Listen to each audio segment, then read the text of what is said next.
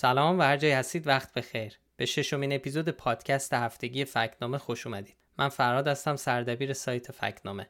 اینجا قصد داریم هر هفته مروری کنیم روی فعالیت ها و درستی سنجی های سایت و درباره مبارزه با اطلاعات نادرست و راه های مقابله با پخش شدنشون حرف بزنیم.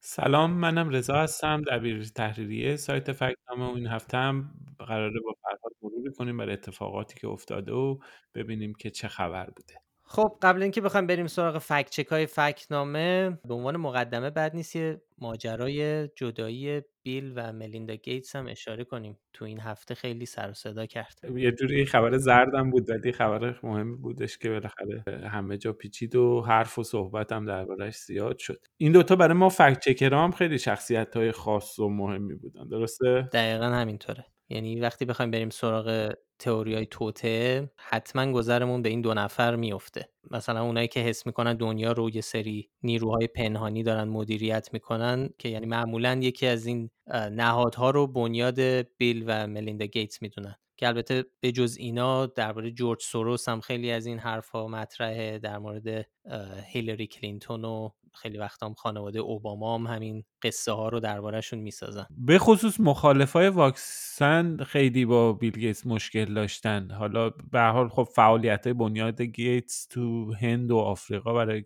کارهایی که واک... روی واکسیناسیون انجام می‌دادن و اینها خب سوژه می‌داد دست اینا. تو خارج از ایران که خیلی سوژه جذابی بود و بهش گیر می‌دادن. اخیرا تو ایران هم خیلی سراغ بیل گیتس رفتن. درباره بیل گیتس خیلی صحبت شد. درسته؟ آره به همین دلیلم ما چند بار تو فکنامه مجبور شدیم حرفایی که درباره بیل گیتس و همسر سابقش منتشر می‌شد و فکت چک کنیم. مثلا یه بار تو تلویزیون یه آقایی به اسم رضا منتظر که از مروجان طب سنتی و طب اسلامیه ادعا کرده بود که بیل گیتس توی سخنرانی گفته باید با واکسن جمعیت جهان رو 15 درصد کم کنیم. خب حرف خیلی غلط و بی اساسیه خب بیل گیتس اصلا در تو سخنرانی که این آقا بهش اشاره می‌کنه داره درباره پیشرفت بهداشت صحبت می‌کنه. در واقع این حرفش رو برداشته بود پیچونده بود و اصلا یه بحث دیگه ای رو انداخته بود. یه بار دیگه هم خبرگزاری تصنیم نوشته بود که 150 هزار کودک در هند بر اثر برنامه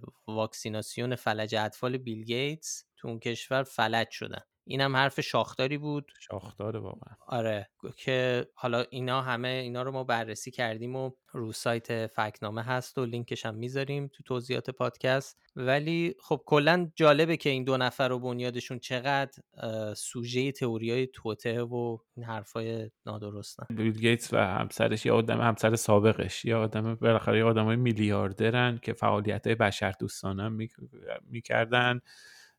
و می‌کنن. خب بالاخره اینا همینجوری هم جذابیت دارن. وقتی شما اسم بیل گیتس رو یه جایی بذاری برای خبر خب توجه بیشتری بهش جلب میشه کلیک می‌خوره. برای اونایی هم که تئوری توطئه رو پخش می‌کنن خب چه چیزی بهتر از کلیک بیشتر؟ این هم توجه داشتیم بالاخره بنیاد گیتس و بیل گیتس و همسر سابقش و اینها توی بالاخره حوزه هایی کار می‌کردن مثل محیط زیست مثل تغییرات آب و هوایی بحث بهداشت عمومی واکسیناسیون.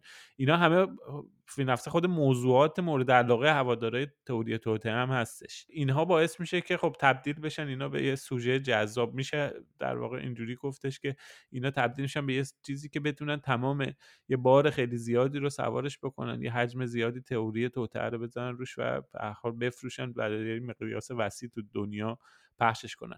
فکر کنم تو سال 2015 توی سخنرانی تاک میگه بیل گیتس که ده های آینده اگه چیزی باشه که ده میلیون آدم رو بکشه به خاطر همهگیری ویروس خواهد بود نه جنگ. این میاد و تبدیل میشه به اینکه بگن که آقا ببینید این نشونه اینه که این یه توطعه بوده که گیتس بالاخره یه سری آدمای خیلی چیزی ناشناخته نشستن یه جا توته کن در صورتی در صورتی که بحث پیش بینی و حدس و گمان درباره این بوده که تهدیدهایی که می‌تونه آینده بشر رو در واقع تحت تاثیر قرار بذاره تهدید بالقوه چی هستش؟ خب بحث شیوع بیماری همهگیر هم خب اونجا مطرح بوده.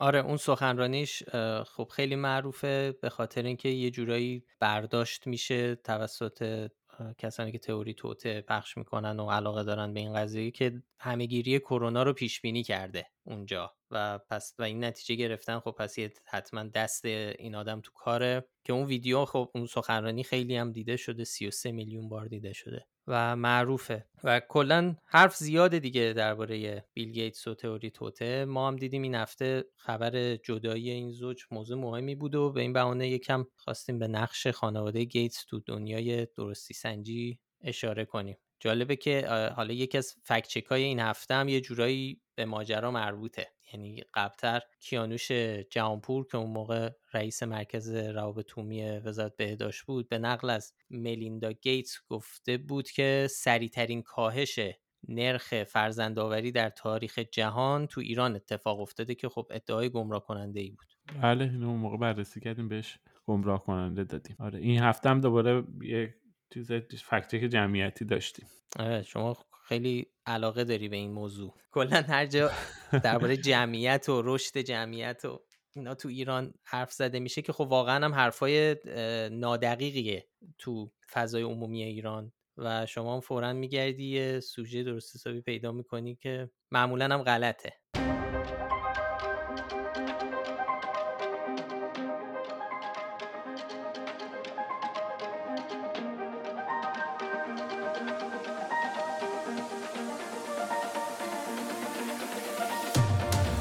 آره این هفته ما رفتیم سراغ یه گفته ای از آقای اسماعیل اکبری مشاور وزیر بهداشت در امور جمعیت که گفته بود نرخ باروری به یک و شیش دهم فرزند به ازای هر زن رسیده این باعث شده که رشد جمعیت به 6 دهم درصد کاهش پیدا بکنه و به زودی صفر شه. خب این حرف اصلا درست نبود. تقریبا میشه گفتش که جزء اولش غیر اصلا نامعلوم جزء دومش اشتباه و جزء سومش گمراه کننده بود. یه سوال این نرخ باروری و رشد جمعیت و ارتباطشون رو یه توضیحی بده که تعریف تعاریف اینا چیه؟ ببین اینا شاخص هستش که برای جمعیت مورد استفاده قرار می‌گیره. بر اساس تعریف نرخ باروری یا میزان باروری کل تعداد فرزندانی است که پیش بینی میشه یک زن در فاصله سنی 15 تا 49 سال که حالا دوران باروری محسوب میشه به دنیا بیاره. این رو بر اساس در واقع آمار زاد و ولد هر سال بر اساس پیش بینی های جمعیتی که دارن که تعداد زنان در این بازه سنی چقدره به این شکل محاسبه می‌کنن زاد و ولد یکی از مهمترین موثرترین فاکتورها در رشد جمعیت رشد جمعیت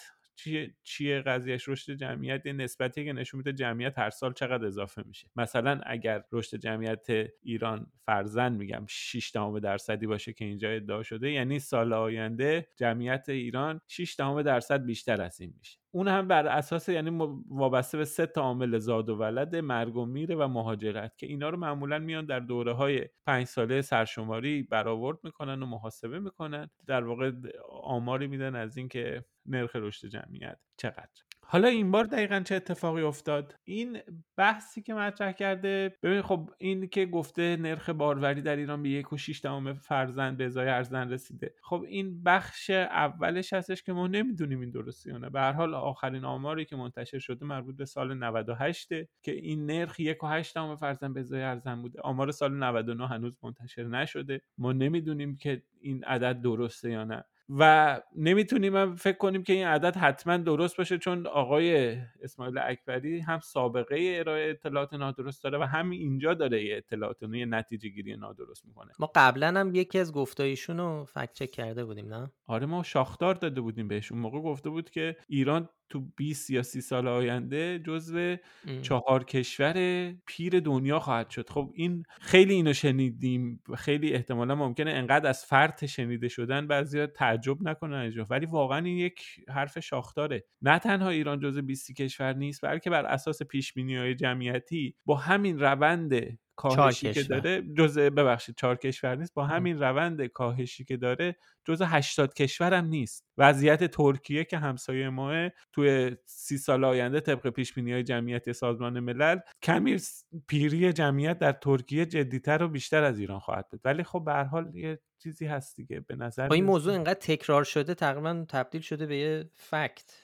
فکت پذیرفته شده توسط عموم. آره ما متاسفانه ما می‌بینیم اینها که میگن هیچی بعد بالاخره بعضی از مطبوعات و رسانه ها اشتباه می‌کنن این چیزها رو میگن. نه فقط در داخل متاسفانه در خارج از رسانه های خارج از کشورم مثلا من گزارش دیدم بی بی سی گزارشگراش مثلا به راحتی بدون اینکه دقت بکنن این اطلاعات نادرسته تو گزارشاشون مثلا گفتن که تا سی سال آینده یک سوم جمعیت ایران سالمند خواهد بود یا ایران یکی از پیرترین کشورها خواهد شد. اینا مطلقا گزاره های بی اساسی پای اساس علمی نداره. نادرست بحران جمعیت در ایران وجود داره. ولی اینطور نیست که این بحران فقط مخصوص ایران باشه. خیلی از کشورها این بحران جمعیت رو پیش رو دارن. تقریبا اکثر کشورهای دنیا بجز یه تعدادی از کشورهای آفریقایی مشکل جمعیت خواهند داشت. ایران هم یکی از این کشورهاست که خیلی هم وضعش به نسبت بقیه کشورها بد و بحرانی نیست. این حرفی که آقای اکبری زده رو این دفعه رو که گفته که رشد جمعیت میشه 6 درصد. ببین مرکز آمار چند سال پیش یک گزارشی منتشر کرد. سه تا سناریوی جمعیتی رو بررسی کرد. در پایین ترین حالت ممکن که گفته بود که میزان باروری به یک و فرزند برسه. یعنی زاد و ولد از اینی که هست اگر کمتر بشه تا سال 1410 نرخ رشد جمعیت بیشتر از 6 درصده و تا سال 1430 یعنی 30 سال دیگه نرخ رشد جمعیت بالای صفر خواهد بود. یعنی به زودی که آقای اکبری گفته حتی اگه زاد و ولد از این هم کمتر بشه باز هم به صفر نمی‌رسه. یعنی تا ما سی سال دیگه حداقل جمعیت ایران رو به افزایش خواهد این ماجرای جمعیت و این نگرانی هایی که هی تکرار میشه در مورد کاهش جمعیت خب بخشش مربوط به توصیه های رهبر جمهوری اسلامی که اخیرا خیلی تاکید کرده که جمعیت باید زیاد بشه و جزو سیاست های نظام قرارش داده. البته این هفته هم ما یه فکچک از رهبر ایران داشتیم این بار در زمینه وزارت خارجه بود.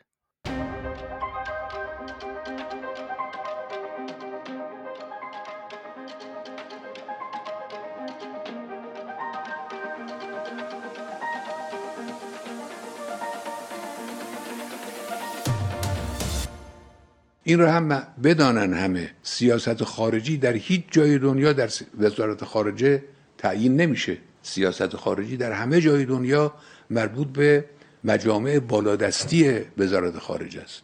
اون مجامع بالادستی مسئولین عالی رتبه کشور اونا هستند که سیاست خارجی رو البته وزارت خارجه هم مشارکت داره در اینها لکن اینجور نیست که تصمیم گیری تابع وزارت خارجه باشه. نه. وزارت خارجه موجری است. خب سخنرانی اخیر آیت الله خامنه ای بخشای زیادی داشت خیلی مهم بود ولی یکی از چیزهایی که از گفتههاش می‌شد فکت چک کرد مربوط به نقش وزارت خارجه در جمهوری اسلامی ایران بود. سوال اصلی در واقع این بود که آیا در همه جای دنیا سیاست خارجی در مجامع بالادستی تعیین میشه و نه در وزارت خارجه؟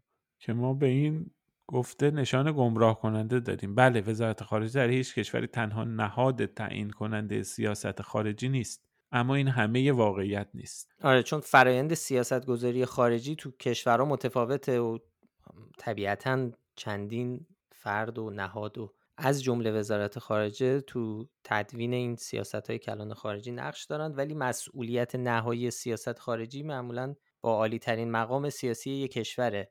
یعنی تا اینجاش درست. ولی نکته مهم اینه که تو این خیلی از این کشورها اون عالی ترین مقام سیاسی یک فرد انتخاب شده با رأی مردم پاسخگو به مجلس و پاسخگو به مطبوعات و افکار عمومی. تو خیلی از کشورها مردم از طریق انتخابات و رسانه آزاد و اینجور نهادها تو تعیین سیاست خارجی خب نقش فعال و موثر دارن. یعنی با انتخابات می‌تونن عوض بکنن. ولی خب تو ایران اینطوری نیست. حالا کسی بخواد ایران رو با دنیا مقایسه بکنه خب یک مقایسه گمراه کننده است به نظر ما. ببین ممکنه بعضیا بیان و بگن که مثلا تو ایران هم قول معروف رهبر انتخاب رهبری از طریق رأی مردم و اینا انجام می‌گیره که این هم حالا یه بحث غیر مستقیم. به طور غیر مستقیم از این حرفای اینجوری بزنن و اینها.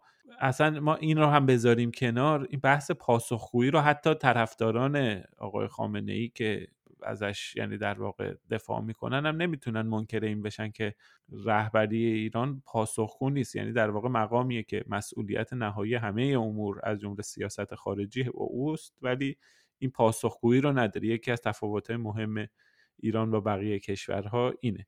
من اینو کوتاه اشاره کردم. یه نکته مهم دیگه ای هم این بودش که آقای خامنه گفته بود که سیاست خارجی در شورای امنیت ملی تعیین میشه. خب این فرایند اصلا مشخص و شفاف نیست. ما دقیقا نمی‌دونیم سازوکار تعیین سیاست خارجی در این شورا چجوریه.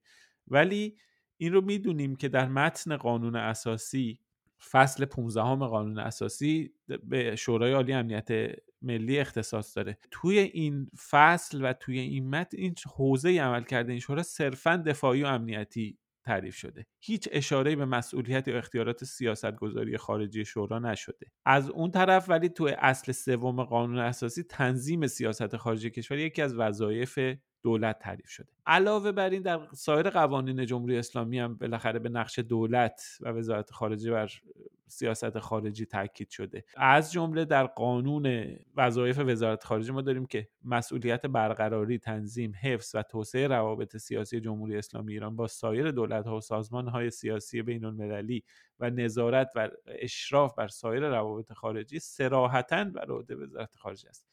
و مرجع تصمیم گیری برای برقراری یا قطع روابط سیاسی با کشورها هیئت وزیران است. اینجا هیچ استثنایی ایجاد نشده هیچ چیزی نیومده این جلو. یعنی طبق این متن قانون اگر روزی قرار بشه که بر اساس متن قانون عمل بشه هیئت وزیرانه که برای برقراری یا قطع روابط سیاسی با هر کشوری چون هیچ کشوری استثنا نشده باید تصمیم بگیره. نه نهاد دیگه ای نه نهادی که آقای خامنه میگه شورای عالی امنیت ملی هیچ جای قانون به مسئولیت و اختیاراتش برای سیاست گذاری خارجی اشاره نشده. حالا ما به طور مفصل به این موضوع پرداختیم به شکل یک مقاله در سایت فکنامه و حالا اینجا یک مرور کوتاه کردیم که نشون بدیم چرا این ادعا که از سوی آقای خامنه ای منتشر شده گمراه کننده است. ولی خب به غیر از این فکت های سیاسی مسئله کرونا هم هنوز یکی از اصلی ترین سوژه‌ای که ما تو هفته گذشته باهاش روبرو شدیم.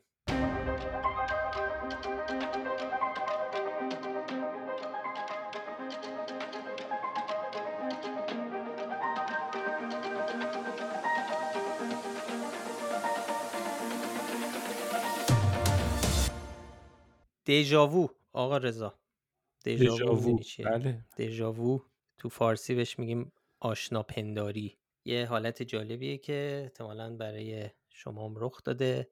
وقتی یه چیزی می‌بینی بعد به ذهنت میاد که این موقعیت رو قبلا دیدی یه جا یا برات اتفاق افتاده. آره میگه به خدا من قبلا اینجا بودم. اینو دیدم. حالا ما تو فکت چکینگ هم این اتفاق برامون میفته یعنی چه جوری یعنی که یهو به یه چیزی برمیخوریم یا میگیم ای این چه آشناه بعد می‌فهمیم آره ما اینو مثلا پارسال یا پیرارسال بررسیش کردیم. حرفا دوباره دست به دست میشن. یه چیزی هست تو فکت چکینگ بهش میگن ادعای زامبی یا مثلا دروغ های زامبی. وار. یعنی چی؟ یعنی که هر چی میکشیشون باز زنده میشن. جایی نمیرن. یعنی هی ما میگیم این نادرسته دوباره دو ماه دیگه از یه جای دیگه سر در میاره همچنان به زندگیش ادامه میده. دروغ زامبی. چه واژه بامزه.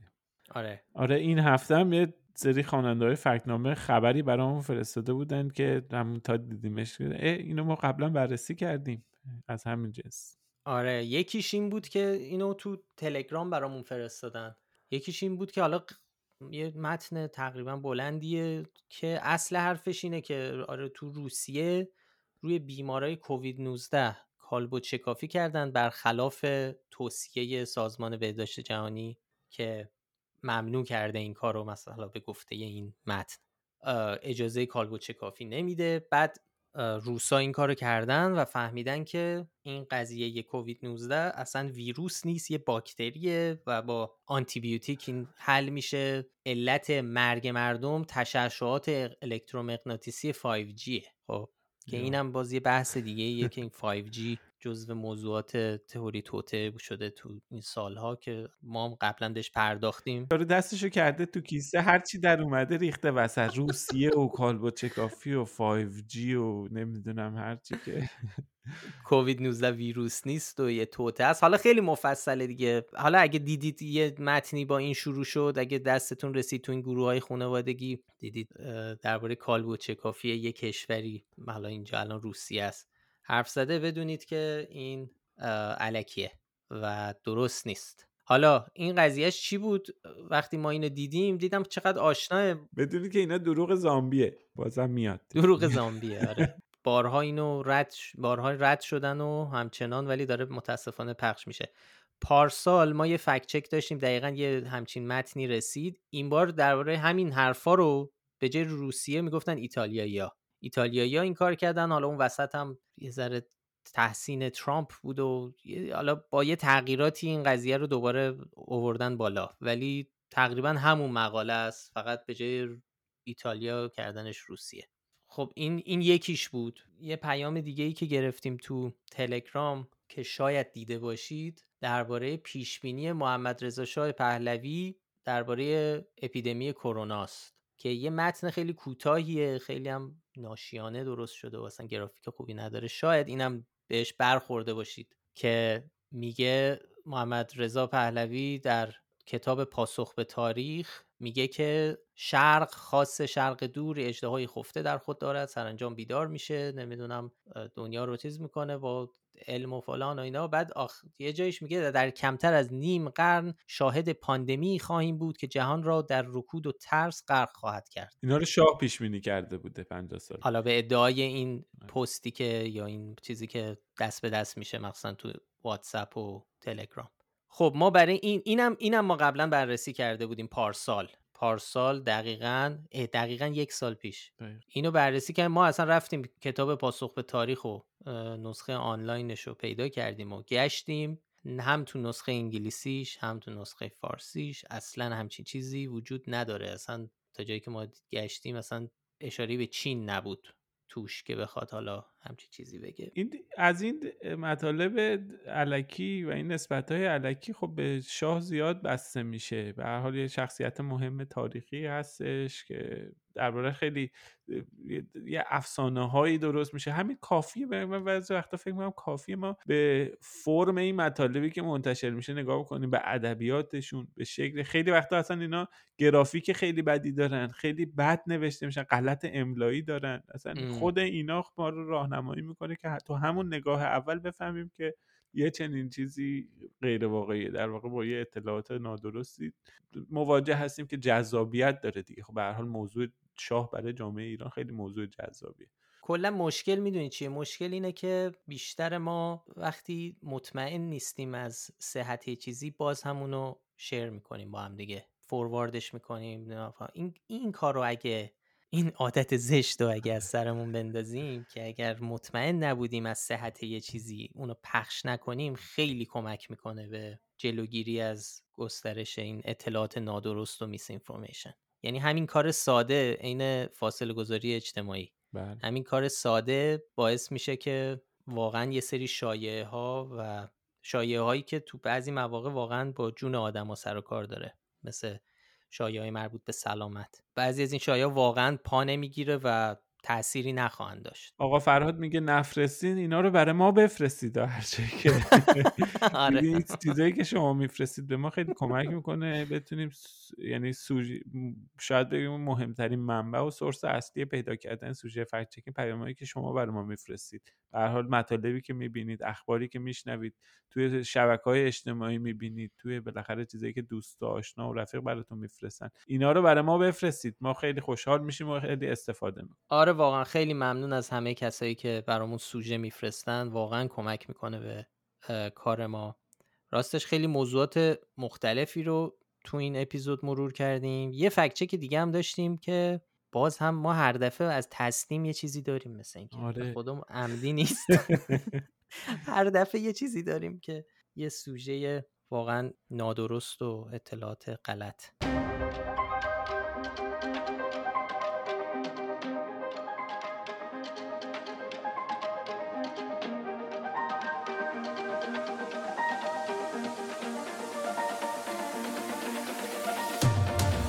این بارم تو تصنیم یه خبر منتشر شده بود با این عنوان که مردم انگلیس و سوئد خواستار تصویب قانون اعدام برای متجاوزان به عنف شدند. حالا قضیه چی بود؟ می‌خوای رضا تو بگو. خبرگزاری تصنیم روز 6 اردیبهشت یه گزارشی با همین عنوان که گفتی منتشر کرد یعنی مردم انگلیس و سوئد خواستار تصویب قانون اعدام برای متجاوزان به عنف شدن این خبر هنوز تو تصنیم هست و در دسترس نوشتن اینجوری گفته بود که بعد از انتشار خبر اعدام چهار متجاوز به عنف در ایران مردم این کشورها اومدن و خواستار این شدن که برای حفظ امنیت زنان باید گناهکاران رو مجازات کنن و به شیوهی که توی ایران هست اعدامشون بکنن. خب ماجرا چی بود؟ قطعا هیچ نظر هیچ رفراندومی که برگزار نشده بود در این باره هیچی. هیچ نظرسنجی معتبری یا حتی هیچ نظرخواهی درست حسابی حرفه‌ای هم درباره این منتشر نشده بود که آیا مردم این کشور خواستار یه چنین چیزی هستن بشه از توش چنین چیزی در کل ماجرا این بودش که یه گزارشی تو دیلی میل منتشر شده بود درباره اعدامی که توی ایران اتفاق افتاده بود. این گزارش در فیسبوک دیلی میل خیلی کامنت پاش گذاشته بودن. خبری که تو دیلی میل چاپ شده اینه که تو ایران چهار نفر به یه زن و شوهر کوهنورد حمله می‌کنن دست و پای آقا رو میبندند و به همسرش تجاوز می‌کنن. این ماجرا بوده و اینا دستگیر میشن و محاکمه و اعدام میشن. توی فریمان تو خراسان. تو فریمان. حالا این خبری که دیلی میل منتشر می‌کنه زیر بخش کامنت های وبسایت و کامنت های فیسبوک که جمعا یه چیزی نزدیک 5 6 هزار تا کامنت میشه. 6 هزار تا حدودا. اینجا اینا زیرش کاربرا و خواننده های دیلی میل خیلی بیشترشون تحسین کردن که آفرین حقشون بود. نمی‌دونم یه سریا گفتن کشور ما هم باید این کارو بکنه. عدالت اینجا باید اجرا شده. خیلی حمایت کردن از این حکم و از این اعدام. ولی خب همونجور که گفتی نظرسنجی نبوده و ما داریم درباره کامنت های یک پست صحبت می‌کنیم. این کامنت ها واکنش طبیعی به یه خبریه که اجزای تحریک کننده احساسات رو داره توش. یعنی آدم از شنیدن این خبر عصبانی میشه. خبر تجاوز. به یک زن کوهنورد. مقابل اصلا این عصبانی میشه احساس مخاطب در لحظه تحریک می‌کنه. ممکنه افرادی بیان کامنت بنویسن بله این عادلانه بوده این مجازاتی که شدن ادامه ولی همین افراد در شرایط عادی و در یک نظرسنجی یا حتی یک نظرخواهی حرفه‌ای. منظورم چیه؟ مثلا بیاد یه رسانه یه دونه از این پولای نظرخواهی بذاره مثلا بگه کدام گزینه رو موافقید مخالفید. یه چیزی که حداقل تعریف شده باشه. تو اونم ممکنه که اینا نظر دیگه ای داشته باشن و مخالف یه چنین چیزی باشن. حالا یه چیز بامزه دیگه این بود که معلوم نیست این سوئد رو تصنیم از کجا آورده. یعنی حالا میگیم آقا دیلی میل یه رسانه بریتانیا ولی سوئد از کجا آمده؟ ما آخرش هم آره. نفهمیدیم که این سوئد از کجا آمده. تصنیمه دیگه. آره خیلی چیز فکته که خنده داره بود. خیلی هم نزدیکم بود. یعنی ما خیلی هم چیز داشتیم دیگه بحث داشتیم که با هم دیگه صحبت کردیم. می‌تونه شاخ دارم باشه.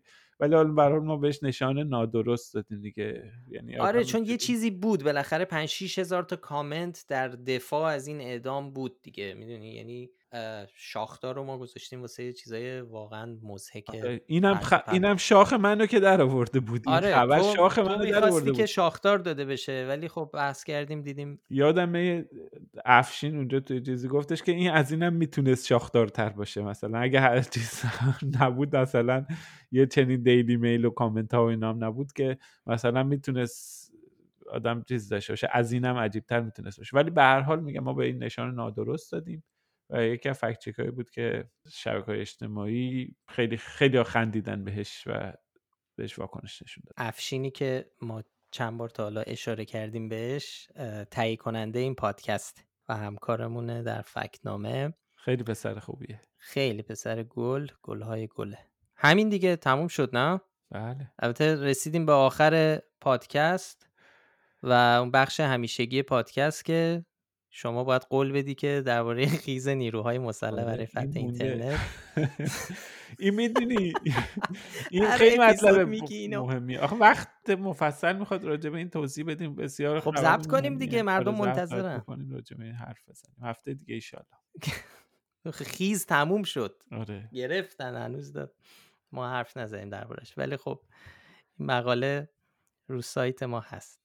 خب ممنون که پادکست فکنامه رو میشنوین. خوشحال میشیم که این پادکست رو به دوستانتون و کسایی که به این موضوع علاقه مندن معرفی کنید. برای پیدا کردن ما هم کافیه اسم فکنامه رو به فارسی یا انگلیسی تو اپ های پادکست جستجو کنید. ما هر هفته لینک مطالبی که بهشون اشاره کردیم رو در بخش توضیحات پادکست می‌گذاریم. همونجور که گفتم پادکست فکنامه رو آقا افشین خان صدری تهیه می‌کنه. آدرس سایت ما هم هست فکنامه وقتتون بخیر و خداحافظ. مراقب خودتون باشید. خدا نگهدار.